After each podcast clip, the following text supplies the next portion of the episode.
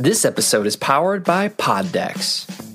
Poddex are unique interview questions and episode-starting prompts in the palm of your hand. So whether you're a new podcaster or existing broadcaster looking to grow your audience and have more meaningful conversations, you're going to want to check out Poddex. Now, if you want to get 10% off your order right now, you can go to poddex.com and type in coupon code. What's the code? The Shot Caller. That's the code. Check out poddex.com. Take your podcast to the next level.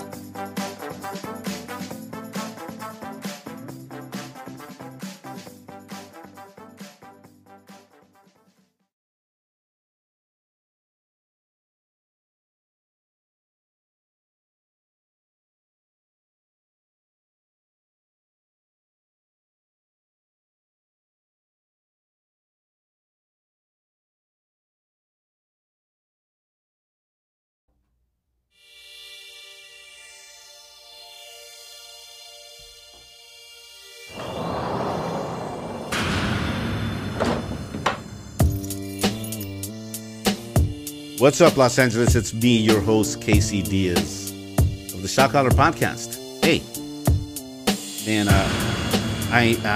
I'm so intelligent. You know, sometimes it just, I baffle myself. How smart I am by not pressing one button. So anyways, we'll tell you all about that in a bit. But I told you guys that we were going to have a wonderful guest here a week ago or two. And, well, they're here now, and I want to tell you this before we even get to the interview. There's people in your life that come, you know, into your life, into your circle, and you just kind of they leave you with your jaw dropped because it's not just. Sometimes you do jobs, right? I've been in business for quite a bit, and sometimes it's just a job, and then that's it. But then there's people that come across your life that impact your life, and you do things together, and it just there's something about it. And in today's episode, I have with me not only one, but this is a dynamic duo of Mike and Nicole Yorkey. Welcome, guys, to the Shot Caller podcast. I know that we've been wanting to get you guys on here for quite a bit of time now. The book was released in 2019 of April 2nd. And we are now just doing this episode with you guys. But I think we're going to have fun. Oh, yeah. No, I'm looking forward to it. It's great to be here. Yeah. I'm glad we drove up. I live in North San Diego County. And so it's not around the corner, but obviously this is something that Nicole and I would drive up to for sure. Well, thank you so much for making the time and being here. One of the coolest things that I got to enjoy from the gate from meeting you in this project. And before I even get any further than that, we met through a KKLA interview. Right. And that's how it kind of unravels from there. Right. You were on the show with Frank Sontag, the host of the KKLA drive time show in the afternoon. And obviously you told your story, which was really engaging. I don't know who said it first. That'll be interesting to find out. But I had written Frank's book, Light the Way Home, which was his story of how he came out of the New Age into becoming a Christian. And I think you two started talking about, well, yeah, I mean, people have said I should always write my book, you know, type of thing. And Frank said, well, you know, I worked with a guy named Mike Yorkey and, you know, did a nice job. Why don't you look him up? Yeah. And then I think he did a Google search on me. I did. And actually my business partner, because there were several calls that happened right after that phone call, that the episode with Frank Sontag. And it just so happened that people started calling in, and some were interested in writing the story. And Micah Pyatt, who's my business partner in this, says, you know, why don't you look up this Mike Yorkey guy? And I looked it up, and there you are, with I mean, pages of books that you've authored and collaborated in, and just teamed up with certain people, and then books that you wrote yourself. And the first thing that I saw there was, which was funny because I told Mike, I said, "Hey, I looked up Mike Yorkey on the internet, and he's pretty tall, man. He's a pretty tall guy." And when we met at Panera Bread in Orange County, we met halfway, and you walk in, and Mike Pyatt looks over at me and he says, "Yeah, really tall." So it's a great inside joke that I think you just heard it now. And for the record, I'm 5'9". So 5'9", really tall. But that helps when you fly economy class. Listen, we, for a Salvadorian, anything beyond 5'7" is really tall. It just works out that way. But you're here with your wife Nicole, who happens to she bakes these things, these cookies and these chocolates that are just phenomenal. And they're Nicole's Swiss Bliss. And this box says oatmeal chocolate chip cookies. Like, I want to take a break right now, get a glass of milk with ice. Cookies over there. And the cookies are, these are chocolates. Those are chocolates. Oh, those are chocolates. What else did you put in there, Nicole? Goodness. Toffee and, I forget. Caramels. Caramels, yes. Let's just say heaven in a box. I think that's a good way of putting heaven in a box. But thank you, Nicole, for coming here, and we'll talk about the baking that you do, because it needs to go out there. I mean, I don't know, maybe something will come out of that. But I always wanted to ask you the question, because a lot of your books are sports figures. They're having to deal with family, with men's ministry. And there's no book that I saw while I was researching you that had anything to do with gangs or prison. No. So why did you say yes to writing this book? Oh, well, Casey, that's an easy one. It was your story. And I saw a beginning, a middle, and an end, and a great redemptive end. And that's what, you work in the Hollywood industry a little bit with your sign company. They talk about 3-act movies. Yeah. All movies are 3 acts. And I saw that in your story when I heard it, and I said, oh, my goodness. But it's, I thought, too, that you came to the table with some different things. You were able to... the Latino community, I think, needed a hero, and you were a hero to me. And also, your mother tongue English really helps, because obviously I write in English. Okay, my wife Nicole is from Switzerland; she speaks 5 languages. Your Spanish is very, very good, but to reach the American community, which is basically English speaking, we needed somebody who could articulate what he went through. And you could articulate that for me so that I could write your story. And so that too, we talk about changing demographics in Southern California. We have a lot more Latino families now. And I do mean that all sincerely. We need a hero. And I thought your story was heroic. Oh, wow. I wasn't expecting that, but one of the things that you did with writing this book was that you captured my voice and then put it in words. And many of the reviews that we see on Amazon and Barnes & Noble and all that stuff is people really think that I'm the one that penned all this out. I'm having to explain myself over and over again to like hundreds of people that know that because and a lot of speaking engagements that I go to, they'll say something like, you know, you just mentioned that you don't have a formal education or anything. How were you able to put this book together? and I just got to go, you know, just Google Mike Yorkey. And he's the guy that'll capture your voice. But you did such a phenomenal job. I mean, I think that it's brilliant that people actually think that I'm the one that penned this thing out.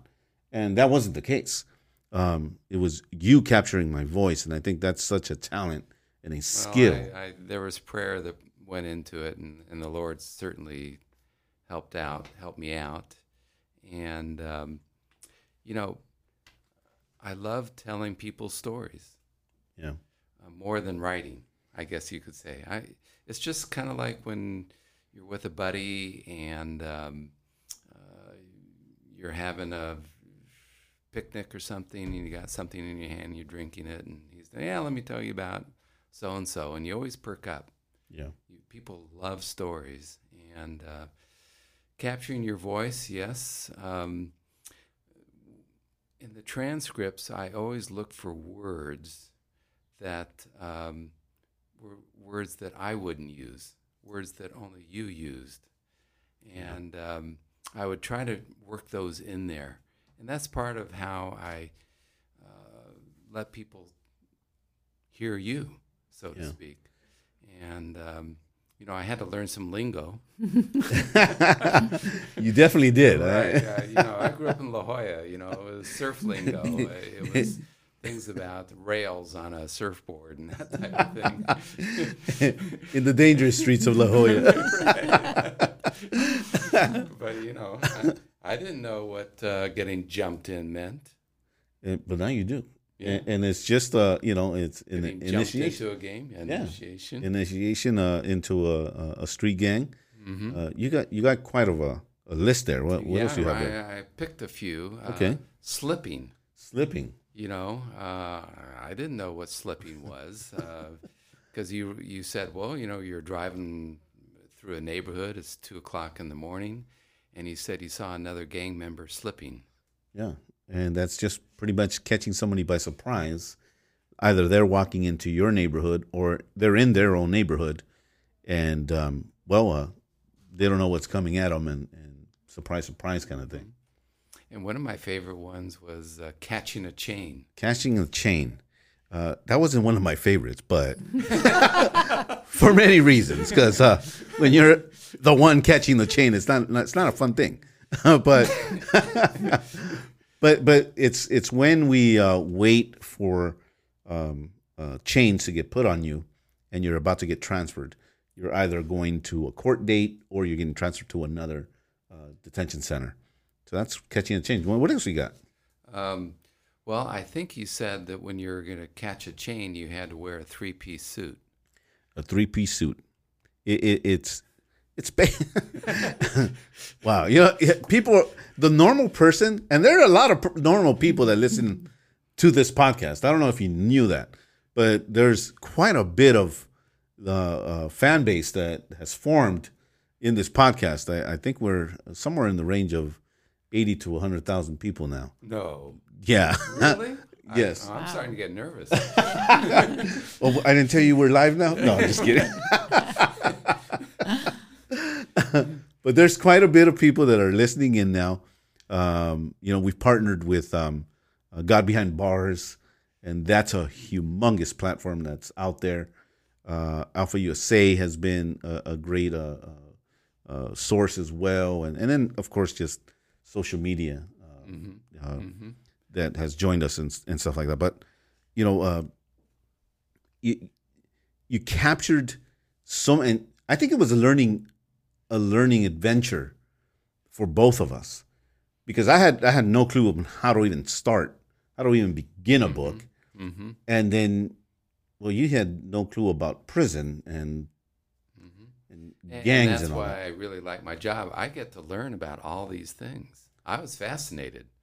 And you can tell by the questions maybe I asked you. Yeah. I wanted you to tell me what was in the cell, every little thing. Yeah. You know, what was the toilet like? And you told me there was no seat on it. Yeah.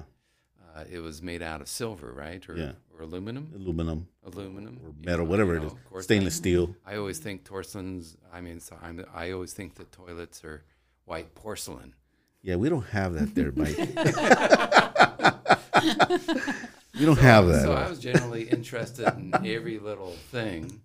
And so that's why I would say it was a challenging book to write, but it's also interesting and got pretty fun, actually. Yeah. One of the things that you asked me to do was to record. And then I have a good memory in certain things that I really enjoyed doing. This was one of them. You told me to get a recorder and go as far back as I could in my childhood. Mm-hmm. And then you said something important. You said, talk about the things that you even think that aren't useful for this. Just talk about them and let it just come out. I don't know if you remember saying that.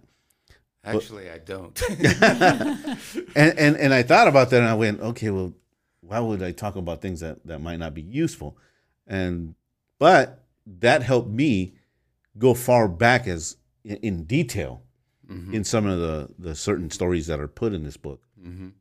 And, most of the recordings were done here in Burbank at the parks, at two particular parks here, where I would literally carry this recorder in my pocket and randomly start recording. And I'd pull over to this to these parks, go sit at the same benches. I still remember the benches that I sat on, and I put the recorder and I just start talking to it, into it, and then we had, some work on your end, right, to do. And there were more phone interviews and that type of thing. And I believe we met for the first time at a Panera. At a Panera Bread. At South Coast Plaza in Orange County. It was kind of halfway for both of us. Uh-huh. And that's where I think 3 hours we spent in there. Yeah. And I got a lot of material. But, when I wanted you to talk a lot about your early years, because that really impacted how you got into the gang life. I needed to know who your parents were, what your dad was like, and even the time when you talked about how you left the gas on in the house and you're going to light it because your dad was snoring. He, I guess, had one too many the night before, and he was on the floor, living room floor, and the thing for the gas heater, I guess, was kind of broken, or was leaking glass, and you're ready to light it. And there was that. There's so many things, and one of the things that I learned from one of the other things that I learned from this project was when you're going back into your life, there's some incidents that, as a Christian now, made my stomach turn. Things that I had did, and there were crimes that, looking back and then reflecting and then grabbing all the details of it, I literally would get sick to my stomach, because you know that, well, these are things that you've done. These are people that you've hurt. And that was tough. I think that was the toughest part for me. I had to make you recreate that, because there's an old saying in writing, it's called show versus tell. Don't tell me you were in the gangs, or don't tell me you did a lot of bad things. Show me. Yeah. And so, we recreated scenes of you trying to catch other gang members slipping. Yeah. We had scenes of robberies and taking out guys, other gang members that were hanging out outside your school. And so, those were tough to put you through, but I think it really made a really good book. I think so. I think we got a good book in our hands. but and then you invite me to, you ask if I could take you to one of your son's homes, Right. When we interviewed at Panera, Nicole drove me up, and our son lived a couple miles away, and he's married with, was it two boys or three boys at the time? Three boys. Yeah, he already had three. And so Nicole dropped me off, and when we met, I said, "Hey, would it be okay if you dropped me off at where Nicole is, at my son's house?" And because it was kind of on the way, so I didn't think it would bother you too much. And then I just brought you and Michael right into the house, and then what happened, Nicole? I opened the door and I said, "Oh, come on in. And let me introduce you to my grandkids, three of them." And then I thought, wow, I just let a guy who was in prison and killed somebody come in, meet my grandkids. Then on the way home, I think I told you a lot more that I learned about Casey that afternoon. She said, "Great." Funny, right. But I just felt very comfortable, and you didn't look threatening, or And, so we just had a connection too away, and it just felt fine, normal. And we've known each other for quite a bit of time now. On phone calls, on meetups. I was going back through my notes. I think this started in 2015. I believe so. And so people think, write a book, you snap your fingers, and it's done a couple months later. I think we worked 3 years on this. Yeah, I think so too. I think you're right about right on that one. And should we talk about how I did it on speculation? Yeah, for a long time. Yeah, go for it. Well, normally when people commission me to write books, they pay me. What a thought, right? We like to eat. But, you're a young family man and three kids and all that. And you didn't have enough money or any money really to pay me. And so on those situations, when I hear a story that I really like, I can work for speculation, meaning that, on my end, what I need to do to get a publisher interested is I have to write at least 2 chapters and a 40-page proposal on why they should say yes to doing this. Normally, I charge $5,000 to do that. I think what happened, I can't remember if I did the proposal. I just kind of kept writing because once I started writing, I couldn't stop. Yes, I did stop because I had to work on paying projects. Emphasis on they like to eat. And so, there were some months that I borrowed against my house to work on this book. And, but as I've told Nicole, we joke about it. I've never missed a meal yet. Yeah. And he's provided, in ways that unimaginable. And so I just kind of kept working it on the side. And I think I had it 80% done, maybe 70% done. And, but then I had some other projects, and it kind of sat on the shelf for about 6 or 8 months. And Micah Pyatt called me up and said, "Hey, if I slip you $5,000, will you finish it?" And you know what? He really stepped up, I have to say, because that was kind of the impetus. Okay, fine. I've put a lot of my time into it, but here's Michael saying, "Hey, can you get the thing to the finish line?" And so I did, and we finished the book, and of course there were some surprises that I didn't know at the end. The part about you getting released from prison, and then he didn't get released from prison. That was a huge surprise. I won't spoil it for those who were going to read the book, but the We got the proposal done. I have an agent, Greg Johnson, at WordServe Literary, and he was high on it. And so we started shopping it, I think, 2017 or 2018. I was trying to figure it out because, okay, it went out in September of 2018. No, it came out in 2019. 2019, so it's 2017. Yeah. It went out, and we got a lot of quick rejections, right? They were the kindest rejections I've ever had. Dear brother Casey. Yeah. Right. Dear brother in Christ. Right.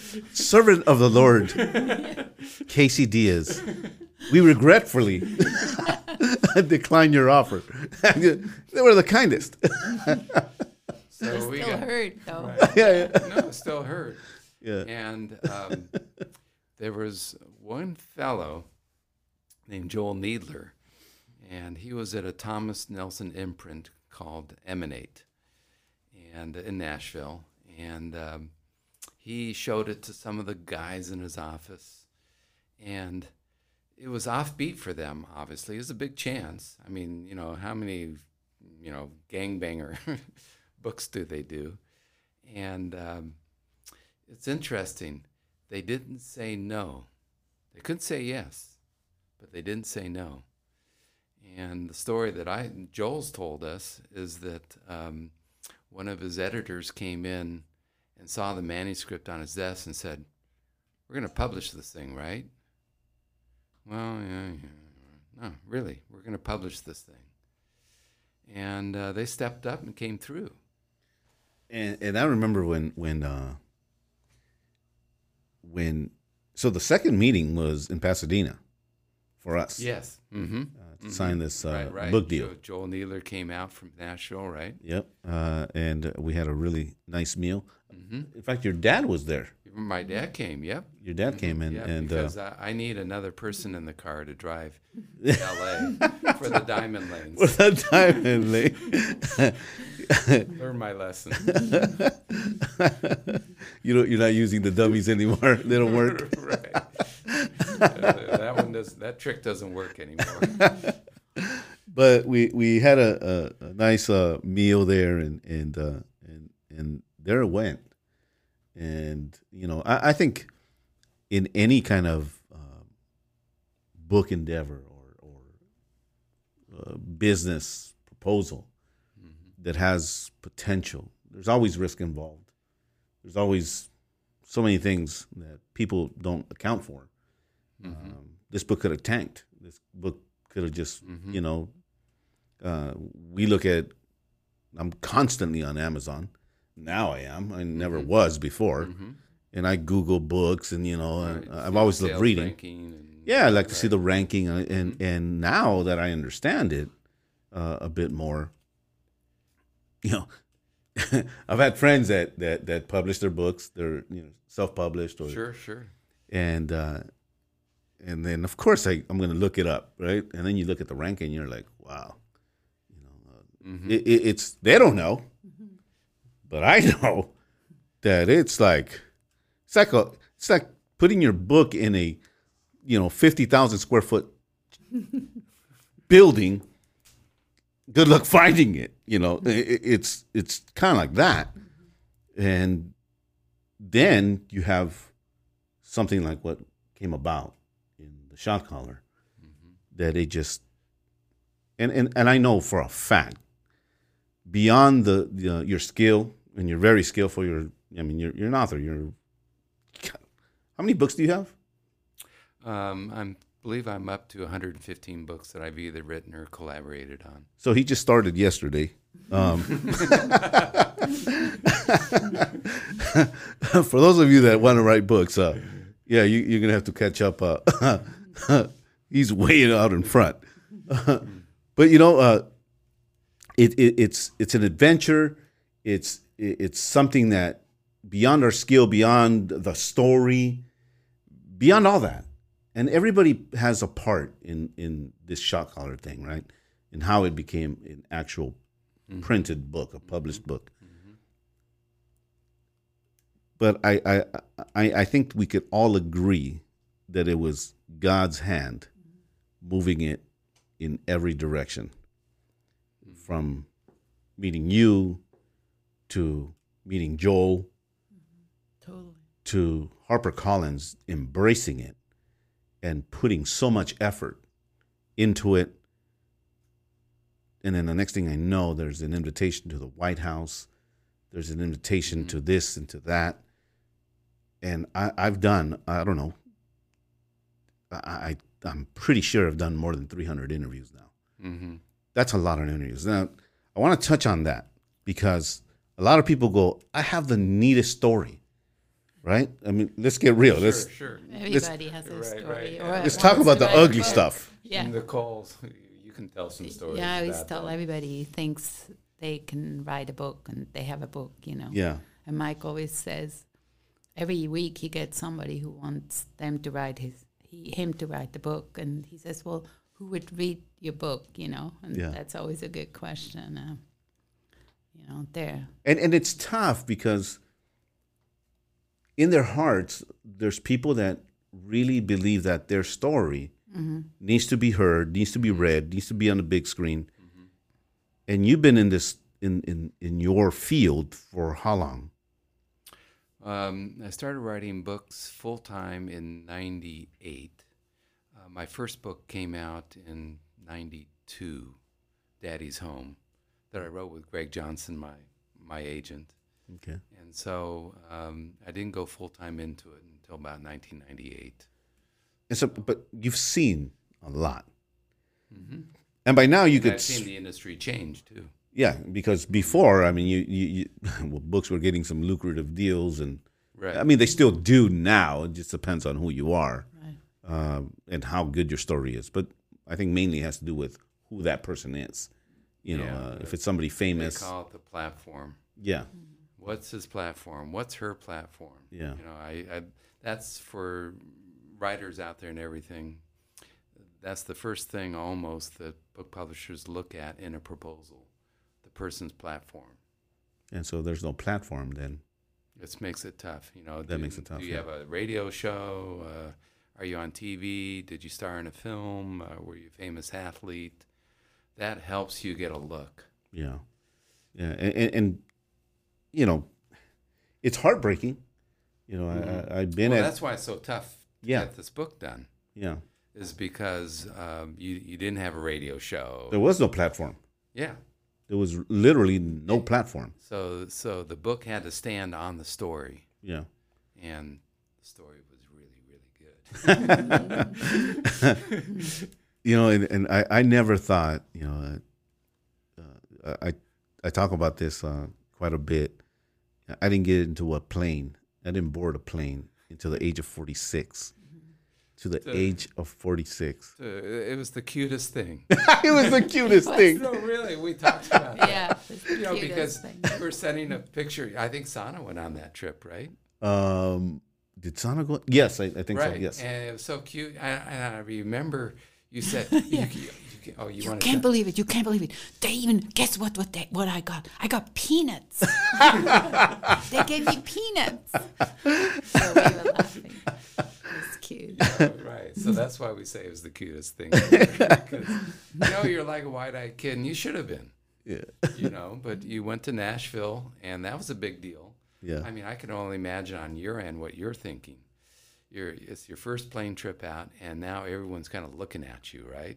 Oh, this is the Casey Diaz we've heard about. You know, we walked into I'm getting goosebumps just thinking about that moment.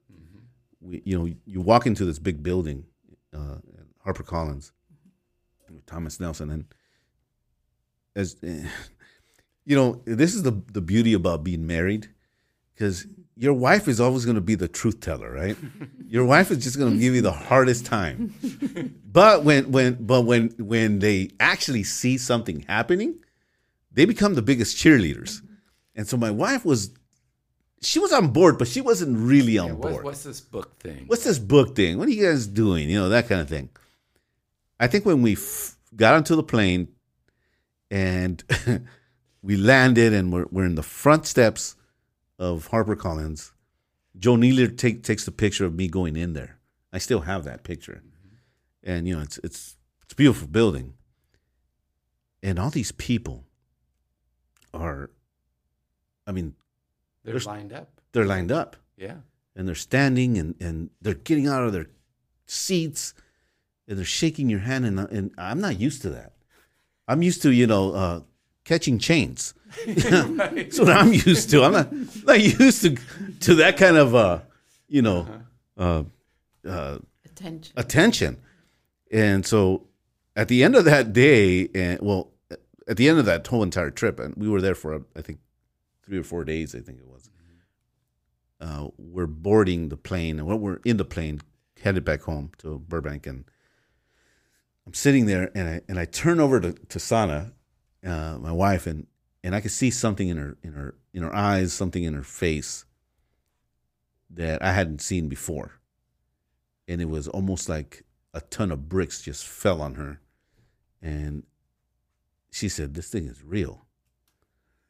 I said, yeah, we're in this plane, you know, together. And she goes, these people, why are they giving you so much attention? I said, I don't know. I don't know. I really did not know why the big deal. You know, I just, maybe because I'm a simple guy, I'm a trade guy, you know. Well, you're in Nashville, and it's a different city, and yeah. They've never heard of.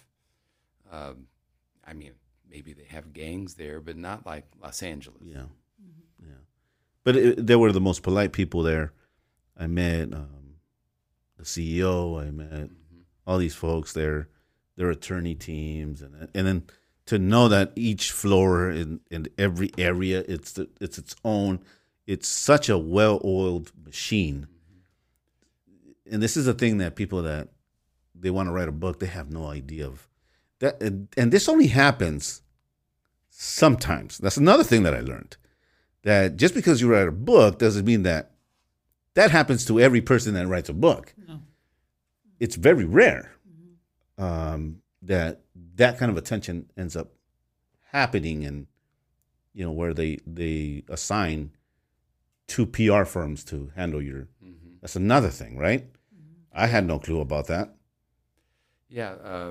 We should note that Thomas Nelson invested a pretty good amount of money on the promotion, which they never or rarely do, except for their A-line authors, the famous ones. And so, yes, they invested in a PR firm, which is probably sometimes $7,500 a month. Mm-hmm. You know, you talked about looking at the sales figures on Amazon sometimes. It's fun to watch the jump, and I'll never forget when you're on the Laura Ingraham show. The first week the book came out, and it shot up.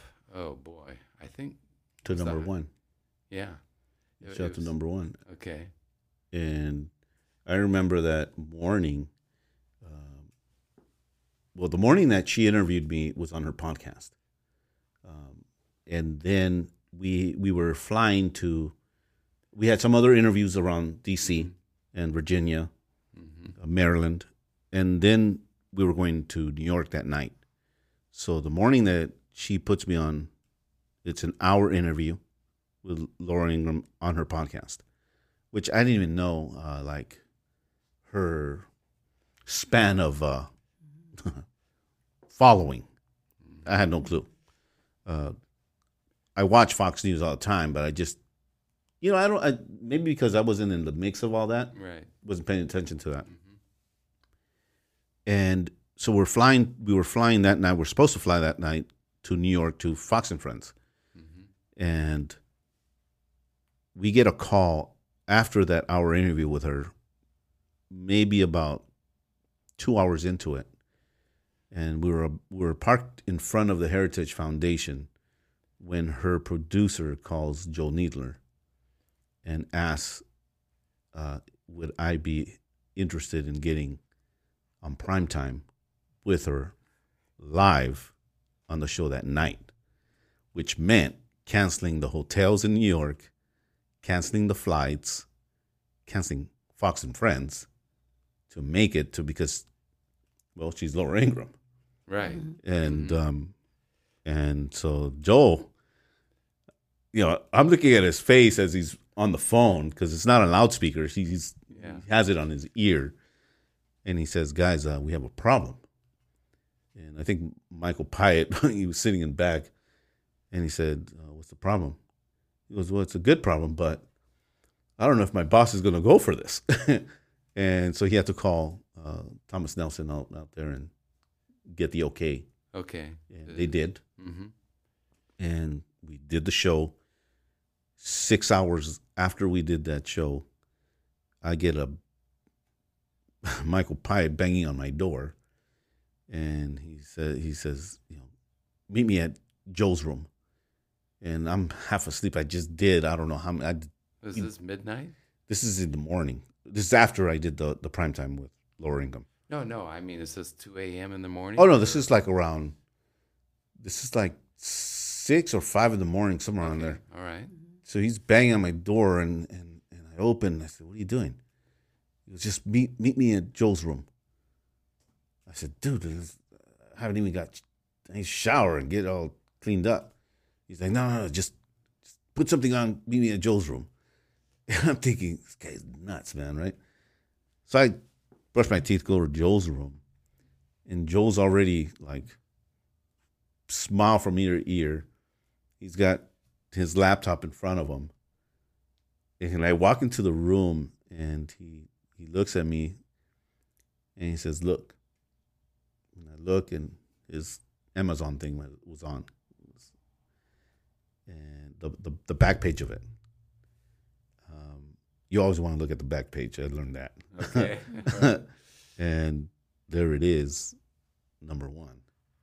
Oh my goodness! And he says, you just knocked out Justice Sotomayor out of first place, and the book was right there. And Sotomayor was next to me, and I thought, whoa, that was pretty neat, you know. These are things that, but they're not common things because from what we know, it's a rarity. It's hardly ever happens. Hardly ever happens. But, you know, and so we go on these tours, and we're chatting with you. What was your first take? I mean, have you been through this kind of thing before on several books or? No, not really. Nope. I can't say. Are you thinking of one? No, not really. That jumped out of the chute? You know, maybe Every Man's Battle. Every Man's Battle. That was a big project. My biggest book, and that has sold, I think, 2 million copies to date. But that's been a slow, steady thing. And that came out in 2001, which was, you know, when Amazon was in its infancy. Yeah. And there weren't even ebooks. And what was fun about that was that we got sales figures each month from the company.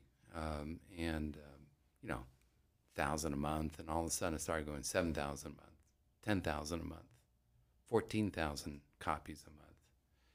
And so that's been my only experience.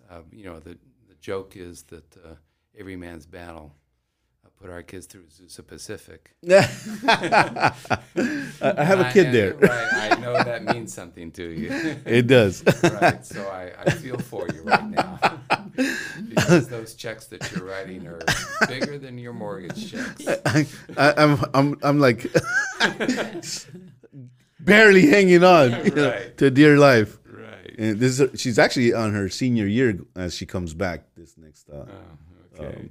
Thank God. Yes. Thank God. You know, right, so somebody marry my daughter so they could take the bill. Back to your point. No, this was a comet, and it was really fun to watch. It was fun for me. Yeah.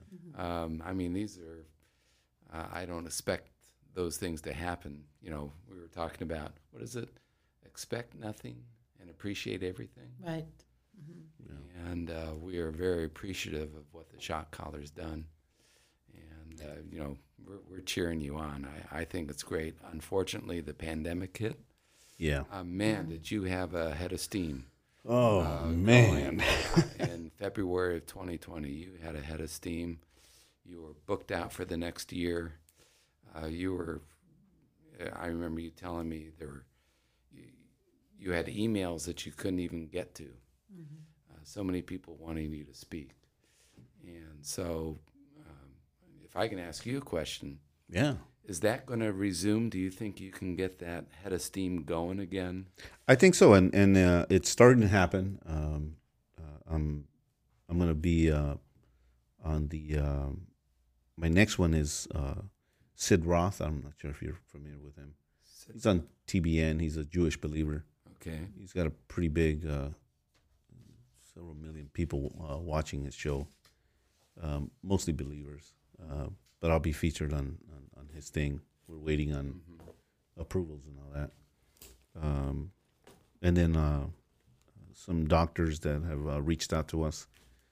These are brain surgeons, and they study behavior and the brain and all that. And they've reached out to me recently, and they have a podcast with a very large following and with some prestigious doctors from Harvard and Yale and you name it. You know, it always astonishes me on God's favor, because these doors tend to open on their own. Mm-hmm. I'm not asking to go and speak anywhere. I mean, really, I'm not. And the invitations come, and I think it's gonna.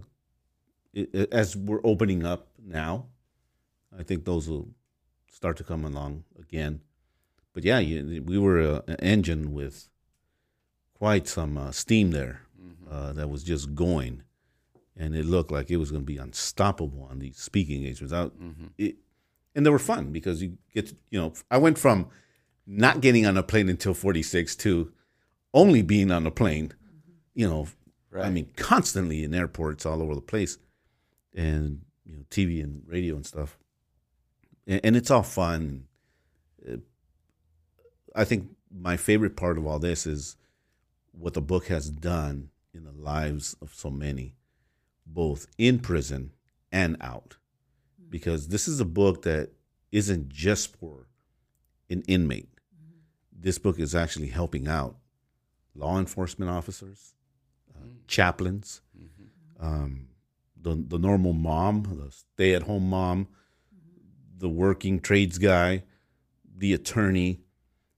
We have reviews from just everyone across the board. So it's not just, I don't know if you thought, or I kind of thought that it would just be mostly for inmates. But it has crossed those borders long ago, to where we get emails. We still constantly get emails almost on a daily basis. I could catch up to them now, but we still get them. We get quite a bit of them. And it's always that they read the book and they were either backslidden in their heart, in their life, away from God, or they tasted God in, while they were growing up, they walked away from him, and this brought them back home. Mm-hmm. And I think that's better than anything else. Mm-hmm. Yeah. So, as an author, I'm kind of interested when you meet people who read the book or whatever. Yeah. What do they say is their favorite part of the book? The redemption. Oh, okay. I get more of the redemption part. When you got released from prison and then get released.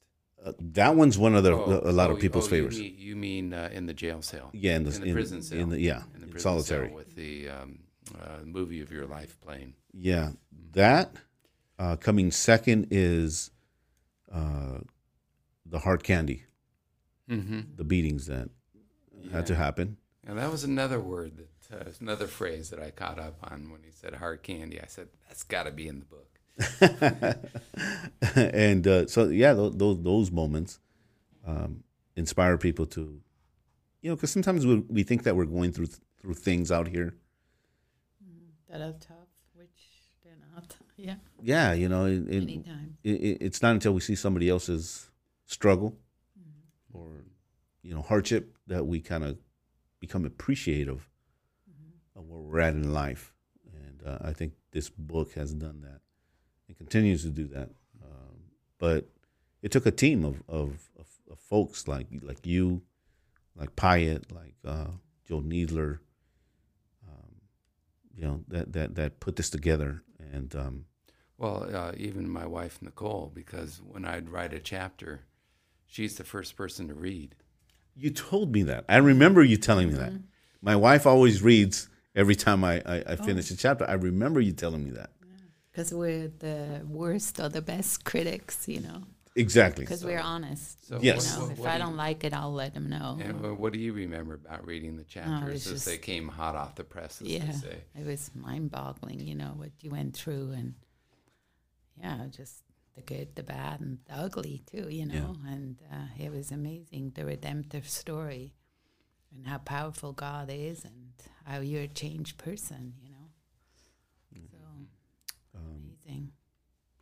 And she lets me in her house now. Yeah. I think any time now, it's I'm all right, right? Yeah. I mean. With the grandkids. With grandkids. And I always say I have pretty good discernment, I think. And he passes the test. Yeah. But I wanted, you know, there's so many of us that, so many people that listen to this podcast. As a writer, as an author, I wanna just, for those of you that are out there and you're thinking, well, I mean, how do I get my story off? You know, how do I give feet to my story? How do I do this? Just some questions for you. Sure. Does writing energize or exhaust you? Both. It exhausts me getting started. I mean, when I'd write a chapter for you, I don't know where to start or something, and I have a general idea what I want to talk about. So I start writing some paragraphs and get a page or two down. I know it's not that good. And then now the fun starts, which is making it better. And looking at the verbs and trying to make those action verbs. You'll notice that in the book, I try to recreate a lot of dialogue. And you helped me on that because people don't, again, the old show versus tell, you know, don't tell me something happened, show me, and you can show that through dialogue. And so it's exhausting in the sense that when you send it down the line for editors and somebody else puts their hand on it, sometimes editors feel like they want to justify their job. And so but this one really sailed through. I was really grateful that I didn't have to go back and rewrite chapters. Or sometimes they say, well, you know, don't start out the book this way. And I started out the book, I think, in a really good way, with a cliffhanger. And what was interesting is that when it got to the hands of Thomas Nelson, it was only one change.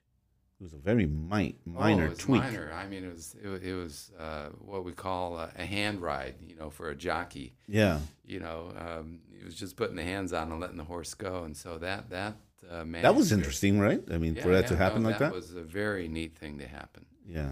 And so it was a clean manuscript going in. A part of that was that I hired an editor myself to go through it before I sent it into their editors. And then I had lots of readers, and that helps. So the creative process is lengthy. I can... If I'm going well, a really good day is 2,000 words. That's a good day, but sometimes I only get 500 words just because, you know, I go one direction and then I read it and go, nah, that's not working. So, which is a good follow-up question. What is your writing kryptonite? Kryptonite. What does kryptonite mean? I know it's a Superman term. Thing you hate. Thing that'll stop you from. Oh, okay. Emails. Jumping around on the internet. I wonder if they have nice fares to Switzerland right now. Because my wife is from Switzerland, and you have to go see your family sometime. With sports. Wimbledon U.S. Open. We happen to be taping this during the French Open. And so, I put it on DVR because I can't stand commercials or watching games at 2-all in the first set. So, and then I get phone calls, and I always try to be polite and listen to people. And sometimes people call me and want me to work on their book or whatever.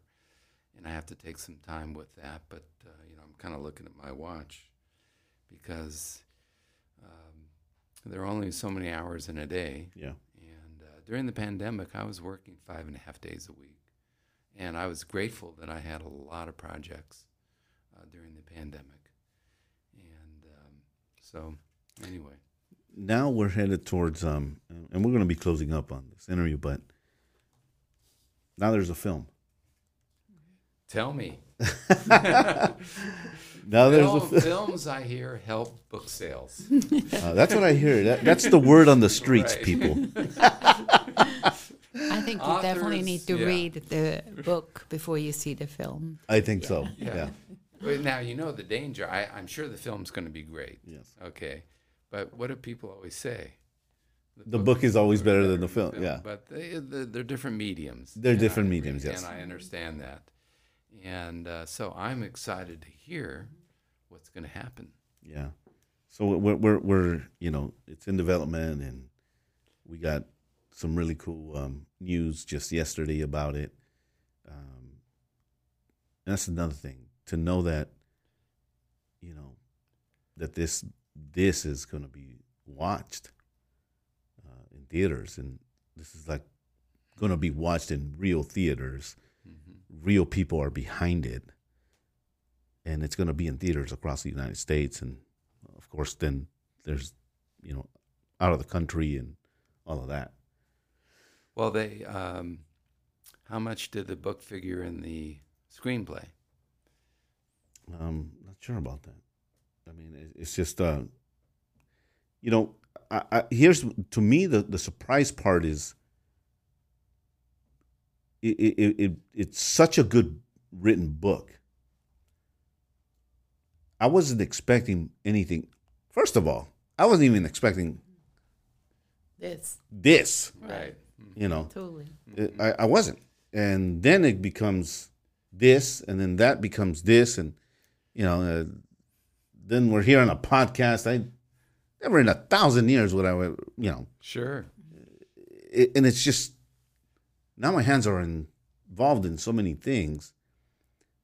To me, again, it goes back to God just opening doors, and, Hollywood comes to you and says, we want to do this in a film.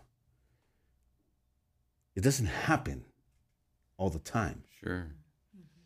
So, obviously, and by the way they even found me and all this thing was through a devotional. Unbeknownst to me that Thomas Nelson put a bunch of stuff from the book, and they have devotionals that you could subscribe to. Oh. And someone in Hollywood that's a believer that morning was reading their devotional, and it had to do with the book. It had to do with the story. Oh, wow. And they researched the story, they researched my name, and then they bumped into the book and saw the many interviews that we had been part of. Mm-hmm. And saw that this could very well be a film, and here we are now. So it's an exciting moment, it's an exciting adventure. But beyond that, it's, I say this to Michael and to friends of mine. I believe that this film is going to be a giant net. It's going to be one of those Peter moments where God says, throw in the net. Mm-hmm. And get we've many been fish. Yeah, and we're, you know, yeah, but God, you know, we've been at it mm-hmm. all night. Mm-hmm. We're professionals in this thing, and we haven't caught nothing. Mm-hmm. And nevertheless, at your word, mm-hmm. and Peter just casts his net, and I mean the story is phenomenal. Mm-hmm. That the net starts to break, the little boats start to sink because there's just so much fish, mm-hmm. and I think that the Shot Caller, the film, is about to do that in America. I really believe that, and I think that it's going to go in other places that perhaps we didn't even have an idea, a clue. Mm-hmm. You know, it's a Spanish version of it now. Mm-hmm. Mm-hmm. We got a letter that it would be translated in Romanian. Mm-hmm. Oh. So now it's, you know, mm-hmm. we're waiting on that. Mm-hmm. And who knows? Mm-hmm. You know, we look at Nicky Cruz. That's another thing, right? Nicky Cruz, you know, writing the foreword on it. Mm-hmm. That was neat. And we know that Nicky's book has been, I don't know, what is it, 32 languages or something like that? Something insane like that. And mm-hmm. the guy has been speaking ever since. You know, I think that when you put Jesus first and that's your main focal point, mm-hmm. then you don't worry about the other details. It's his story. Mm-hmm. It's not really my story. It's not your story or... It's if we're all pointing at Jesus, then it's his story, mm-hmm. and let him do whatever he's going to do with it. Mm-hmm. I do know that we stepped into this Hollywood thing, and we want to make sure that, you know, a lot of faith-based movies nowadays, and it's been like that for a long time. They take away the name Jesus. They don't want to, you know. Everything has to be very PC. Very, you know, so that it draws a particular crowd, and mm-hmm. nobody wants to offend nobody. Mm-hmm. The gospel is offensive from start to finish. Sure. Mm-hmm.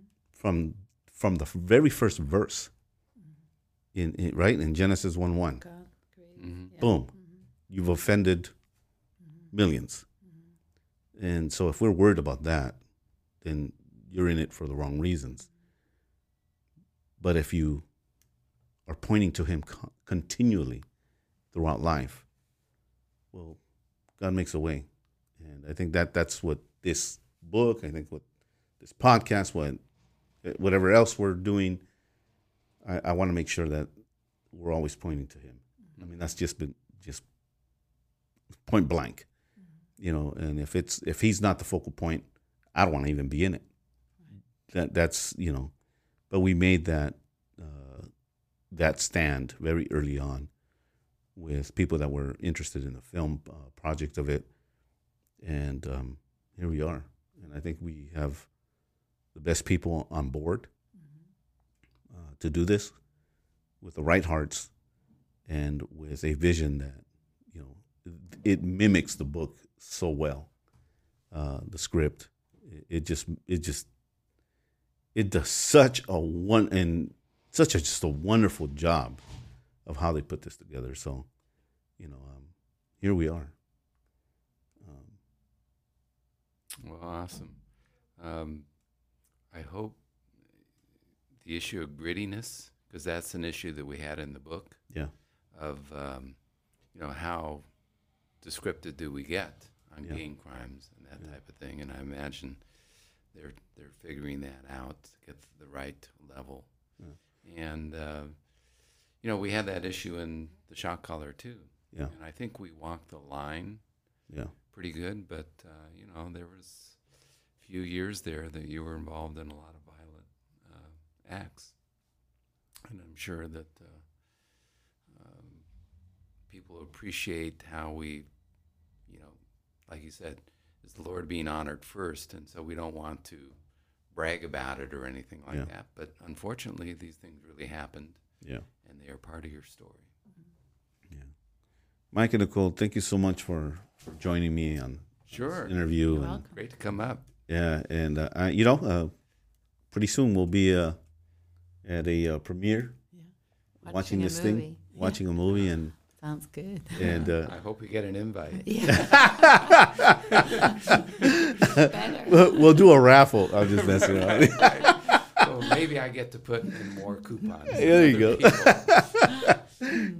Nicole might win me over with these cookies. Right. You can have one right now. By the way, just how do we get a hold of it? Like if people want to order some of your baked goods and your chocolates, how do they do that? They can go to my website, Nicole's Swiss Bliss, and I can help them out. Nicoles, and then the word Swiss, and then the word Bliss, because Nicole's from Switzerland. You said that now 4 times. Yeah, really well. Now you're showing up, right? She knows chocolate. Yeah, I have chocolate going through my veins. But, hey, visit her website. You will not be disappointed. Just amazing, amazing goodies that, you could order from her website. I think for special events and stuff like that. I do all kinds of stuff. Yeah, just call me up. My number is there and talk to me. Awesome. Look at that. You don't get that from, these franchises, by the way. But you do at Nicole's Swiss Bliss. Guys, thank you so much for joining us. On this podcast, and I know that I'm going to have you guys back maybe after the film. Yeah. It'll be fun to talk about what was different between the book and the film. Yeah, exactly. And, they're different mediums. Oh, yeah. Big time. And can't wait. Yeah, it's awesome. Can't wait to see it. Yeah.